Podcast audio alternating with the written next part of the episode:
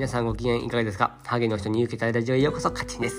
今日はですね、日本最大のミステリーと言われる本能寺の変。まあ、本能寺の変を起こした明智光秀が信長を撃った動機は実はハゲを暴露されたことにあるという説があります。今日はですね、読売オンラインから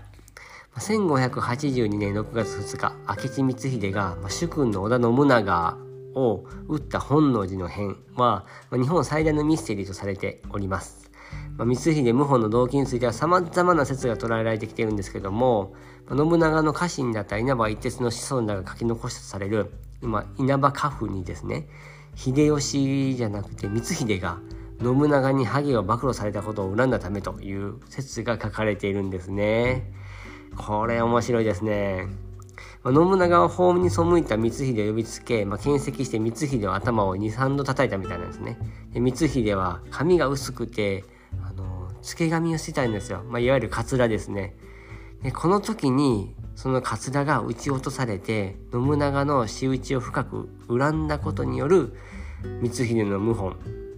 の原因がそこにあるということなんですよね。どう思います？これ 実はハゲが原因だった。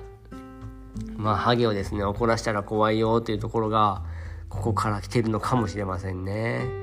まあ、光秀のこの謀反本能寺の変っていろいろミステリーがあるんですけれども僕自身もこれすごく不可解な点がありましてまあ実際に光秀が言ったかどうか分かんないですけども、まあ、敵は本能寺にありっていう言葉を言ってですねまあ本能寺を攻めたとあるんですが果たしてその自分の家臣が敵っていうのを信長と知って本当に攻めたのかなっていうところは僕もあの疑問しています。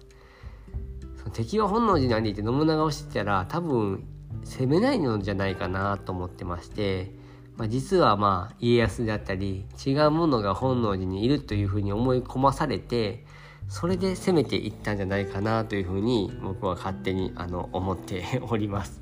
まあ一番有説な、まあ、有力な説はやっぱりあのハゲで怒ったっていうところが 有力かもしれませんね。あのまあ江戸時代なんですけどもこれ江戸時代キャンパスっていうまあ 江戸時代がわかるお役立ちサイトって面白いのがあるんですけども、まあ、江戸の武士がハゲのため、まあ、眉が言えない時はカツラを使うっていうことでですね、まあ、曲げが言えないのをやっぱり武士たちって結構恥じたらしいんですね。まあ、そこはもう涙ぐましい努力をされてあのいたみたいなんですよ。あのまあ、眉毛曲げが言えなくなってしまうっていうのがあのやっぱり問題であのまあ当時はですね酒焼きといって、まあ、前頭部から頭頂部にかけて反り上げていたわけですから、まあ、ハゲってねあんまり気にすることなかったんですけどあのまあ、現代ではですね、まあ、曲げのことを、まあ、ちょん曲げなどと言ったりするんですけど、まあ、いわゆる正式な曲げとちょん曲げって異なるみたいなんですよ。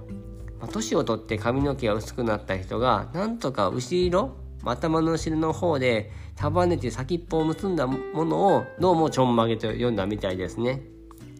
まあ、ちょんまげはで自分が年を取って力の衰えた老人であることを他人に知らしめているようなものですから、武士としては恥というふうにあの考えたみたいです。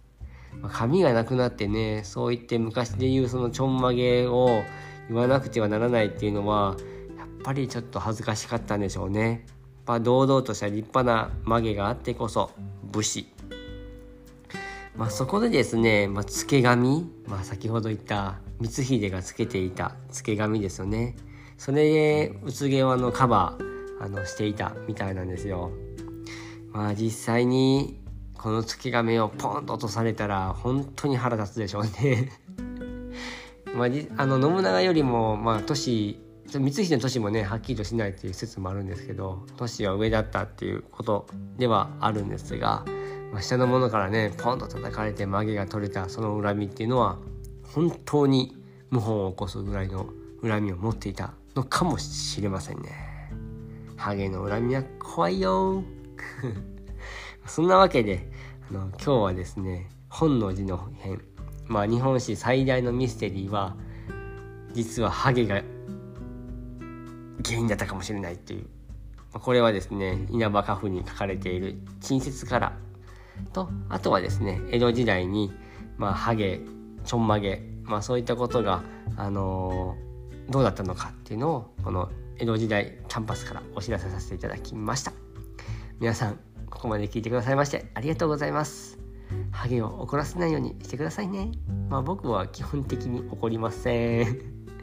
それではですね今日も明るく楽しくいきましょう。ハゲの人に受けたいラジオカッチンでした。ありがとうございました。